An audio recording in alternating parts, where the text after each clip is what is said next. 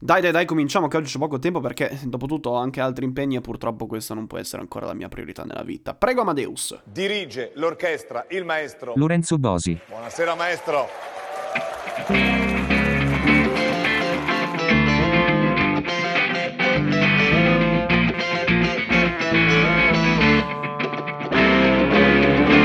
Maestro Beppe Vessicchio che sta cominciando a creare un po' di preoccupazione tra gli aficionados del Festival di Sanremo perché siamo giunti alla seconda serata e non, non, si è ancora visto sul palco. Il motivo è che c'è ancora un po' di strascichi del Covid, è risultato positivo negli scorsi giorni, si è negativizzato però non si sente ancora alla grande, quindi dai forza maestro, a quanto pare venerdì sera sarà presente. Benvenuti alla terza puntata di eh, un podcast su Sanremo, devo sempre pensare a qual è il titolo perché sono stati tanti i titoli che mi sono proposto e quindi devo sempre pensarci un attimo. Ieri sera altra serata di grandi ascolti, 11 milioni e 320 mila, addirittura sono stati di più in media rispetto a quelli della prima serata, una cosa che non si vedeva da Pippo Baudo nel 1995, Amadeus batte anche Pippo Baudo. Eh, 55,8% di share contro il 54,7% della prima serata. Eh, l'unica cosa che in cui è minore è il picco, eh, lo share è aumentato, però gli spettatori sono 16 milioni e 214 mila, sono 300 mila in meno, che non è neanche più di quel tanto, però è l'unico dato in ribasso rispetto alla prima serata. Il momento del picco è quando è arrivato Checco Zalone sul palco per la prima volta, Checco Zalone, altro grande successo che è riuscito degnamente a sostituire eh, Rosario Fiorello, polemiche, polemiche, sono già cominciate, ma era abbastanza ovvio eh, per le battute nei confronti dei transessuali del mondo LGBTQ, eh, però il mondo, la, la, critica, i giornali difendono tutti a spada tratta. Eh, Checco Zalone. Mm, non ho mai capito questa cosa perché lui abbia questa immunità eh, nei confronti della. De, de, de, non, lo so, perché fosse, fosse fatto da, da chiunque altro eh, giù, di, giù di lamentele, giù di proteste. Qua invece Checco Zalone ha questa immunità perché mm, credo che sia perché ha questo alter ego. Non è lui che sta parlando, è il personaggio Checco Zalone, che è l'italiano medio, quindi può dire quello che vuole, fare le battute che vuole. Questa è la spiegazione che mi sono dato. Per il resto, a me che Cozzalone piace. Ieri sera ho riso a crepapelle, stavo quasi piangendo dal ridere. Eh, quindi n- n- non posso dire niente. Io non ho nessuna critica in particolare. Però adesso stanno cominciando ad arrivare le prime lamentele. Adesso sta per cominciare la, la conferenza stampa che io purtroppo oggi non riuscirò a seguire per motivi di tempo. Vedremo poi, nel massimo, se ci saranno delle novità, le commenteremo poi nella puntata di domani. Cominciamo subito con la classifica. Allora, tredicesimo posto per Tananai. dispiace un po', cantautore milanese che era emozionatissimo, aveva proprio la voce che tremava davvero tanto. La canzone non si è capita, non, si è capita, niente, tredicesimo posto. Dodicesimo posto le vibrazioni, che nonostante avessero una canzone accettabile, quindi non da dodicesimo posto, hanno avuto a che vedere con eh, l'immediato paragone dei Maneskin dell'anno scorso. Riportare il rock l'anno dopo del successo dei Maneskin sicuramente eh, non, non, è facile. Eh, da notare il buon omaggio che hanno fatto a Stefano Dorazio, il batterista dei Pooh scomparso di recente. Undicesimo posto per H7, uno sbruffone insopportabile che si meritava al tredicesimo posto, quindi non vedo l'ora di vederlo all'ultimo posto, ma purtroppo stasera arriva lo schifosissimo televoto e quindi ci saranno le ragazzine che... Le ragazzine, attenzione, 13, la fascia 13-20 anni eh, è la fascia dove c'è stato più aumento nello share, ma di questo poi ne parleremo al massimo eh, nelle prossime puntate, quando ci sarà più tempo, quando avrò più tempo da ricercare e quindi 13-20 anni saranno sicuramente quelli che voteranno per H7, H7 che quindi non riuscirà ad arrivare all'ultimo posto purtroppo. No, vabbè, dai, l'ultimo posto non si augura a nessuno. Sappiate che questo stacchetto musicale sarà ogni tre artisti, così almeno qui c'è davvero una logica. Decimo posto per Iva Zanicchi, grande Iva Zanicchi. La canzone non mi ha detto nulla di che, la voce perfetta, credo la voce migliore eh, nel senso di perfezione nel raggiungere le note, tranne per quelli che hanno usato autotune e compagnia bella. Sì, sto parlando anche con te, ma adesso ne avrò per te al secondo posto, ci arriveremo. Eh, bellissimo spirito, 82 anni, ha uno spirito migliore del mio. Grandi Iva farò tifo per te. Nono posto, Heisnobe Who, che devo dire la mia sorpresa di ieri sera a parte che sono i coma cose di quest'anno, perché veramente sono, sono identici, identici sia come, come, aspetto fisico circa, che come voce, che come tipo di canzone, però bellina, emozionante l'abbraccio alla fine tra i due, insomma una canzone emozionante, bella, sicuramente da risentire. Ottavo posto per Matteo Romano, poco da dire, non, non, non lo so questa generazione TikTok che sta cominciando ad arrivare anche nella, nel Festival di Sanremo lo digerisco poco. È una canzone che dice poco, parla di, di, di essere virali. Non, no, non mi, spiego, non mi spiego l'ottavo posto e anche qua ci sarà da aver paura con il televoto. Oh, ve l'ho detto, oggi è veramente molto veloce, eh. purtroppo, purtroppo va così. Settimo posto per San Giovanni. Lui era emozionato, anche lui, molto emozionato, sempre in questa nuova leva dei giovani che stanno arrivando a Sanremo, sempre della nuova leva di Maria De Filippi. Effetto che cucciolo, che cucciolone, carino. Basta, solo, solo, quello. Sesto posto per il mio amatissimo Giovanni Truppi. Se per gli altri ho sempre poco da dire, su di lui avrei troppo da dire, quindi cercherò di, di trattenermi. Ecco, tua madre, tuo, tuo padre, mia madre, Lucia, scritta da Truppi, contessa Pacifico, prodotta da Taketo Goara. Per alcuni potranno sembrare dei nomi mai sentiti, però nella musica indipendente, nel cantautorato indie italiano, sono dei nomi veramente molto importanti. E si sente una canzone veramente molto bella, difficile, difficile da, da capire. Eh, non da Sanremo, sicuramente. La canzone d'autore, come già detto, ha un rapporto strano con Sanremo, almeno negli ultimi anni.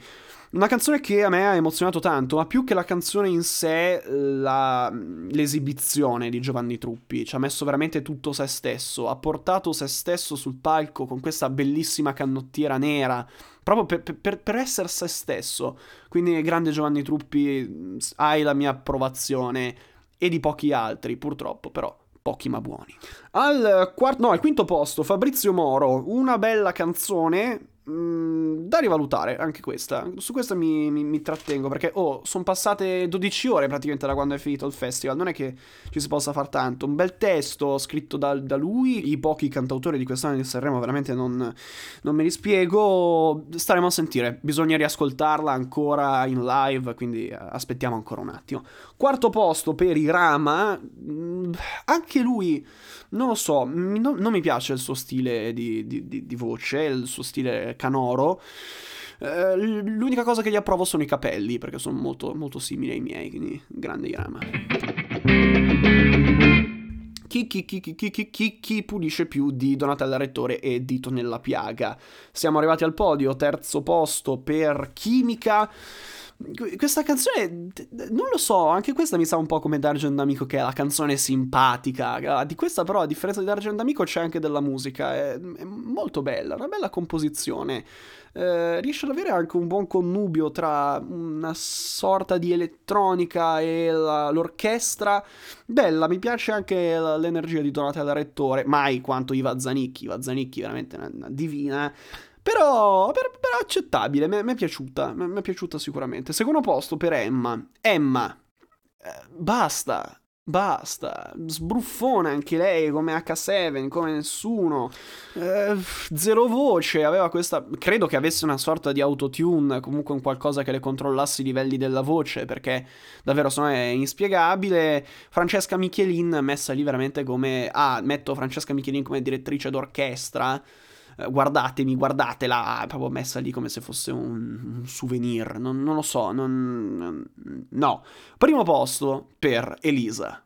Elisa, che, che, cosa gli vuoi dire anche lei? Se fino a ieri pensavo che Mahmoud e Blanco potessero essere i sicuri vincitori, adesso si mette di mezzo Elisa. Io non l'ho mai sopportata più di quel tanto, lo ammetto. Però ieri sera, già da quando ho cominciato, le, eh, cominciato, a scendere le scale, come se fosse una dea dell'Olimpo, già si capiva che si sarebbe portata a casa la serata del festival. E così è stato. Primo posto, una canzone veramente molto bella.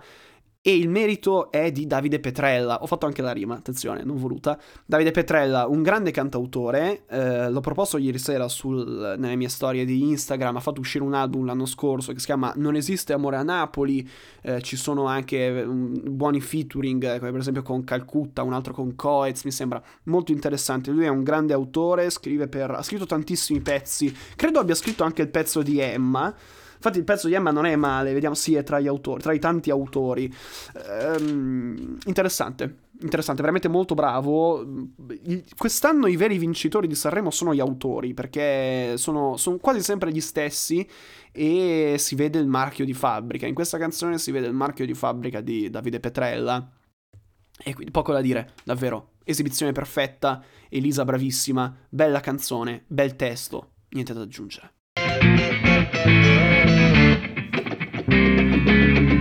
Commenti generali sulla serata di ieri sera, a parte, vabbè, che Cozzanone di cui già abbiamo parlato, eccezionale, veramente senza nessuna pecca. Pecche ne ha tante Lorena Cesarini, la co-conduttrice di ieri sera, la Valletta, chiamatela come volete, non si è ancora capito come si, come si debbano definire. C'è sempre adesso, da, in queste tre edizioni del festival di Amadeus, c'è l'attesa del monologone della serata. Il ragionamento che ha fatto sul razzismo ineccepibile lo svolgimento, insomma, eh, a parte che tu, per tutta la sera, d- davvero, perché nessuno le ha dato un fazzoletto? Era continuamente con sto naso pieno. Va- vabbè, ma queste sono son cose mie. Io, una roba che. La voce nasale de- del naso pieno è una cosa che non, non, non sopporto. Poi altri ospiti di ieri sera, vabbè, le amiche geniali emozionatissime anche loro. 30 secondi di presentazione, no? La solita marchetta per la fiction Rai insopportabile. E poi ciao ciao, arrivederci. Eh, via, fuori. Eh, proprio cacciate Amadeus. Eh, unica caduta di stile di, di ieri sera. Le due canzoni eh, per le Olimpiadi, anche queste non indimenticabili. E basta, è stata una serata abbastanza vuota, ma prepariamoci per la maratona di stasera.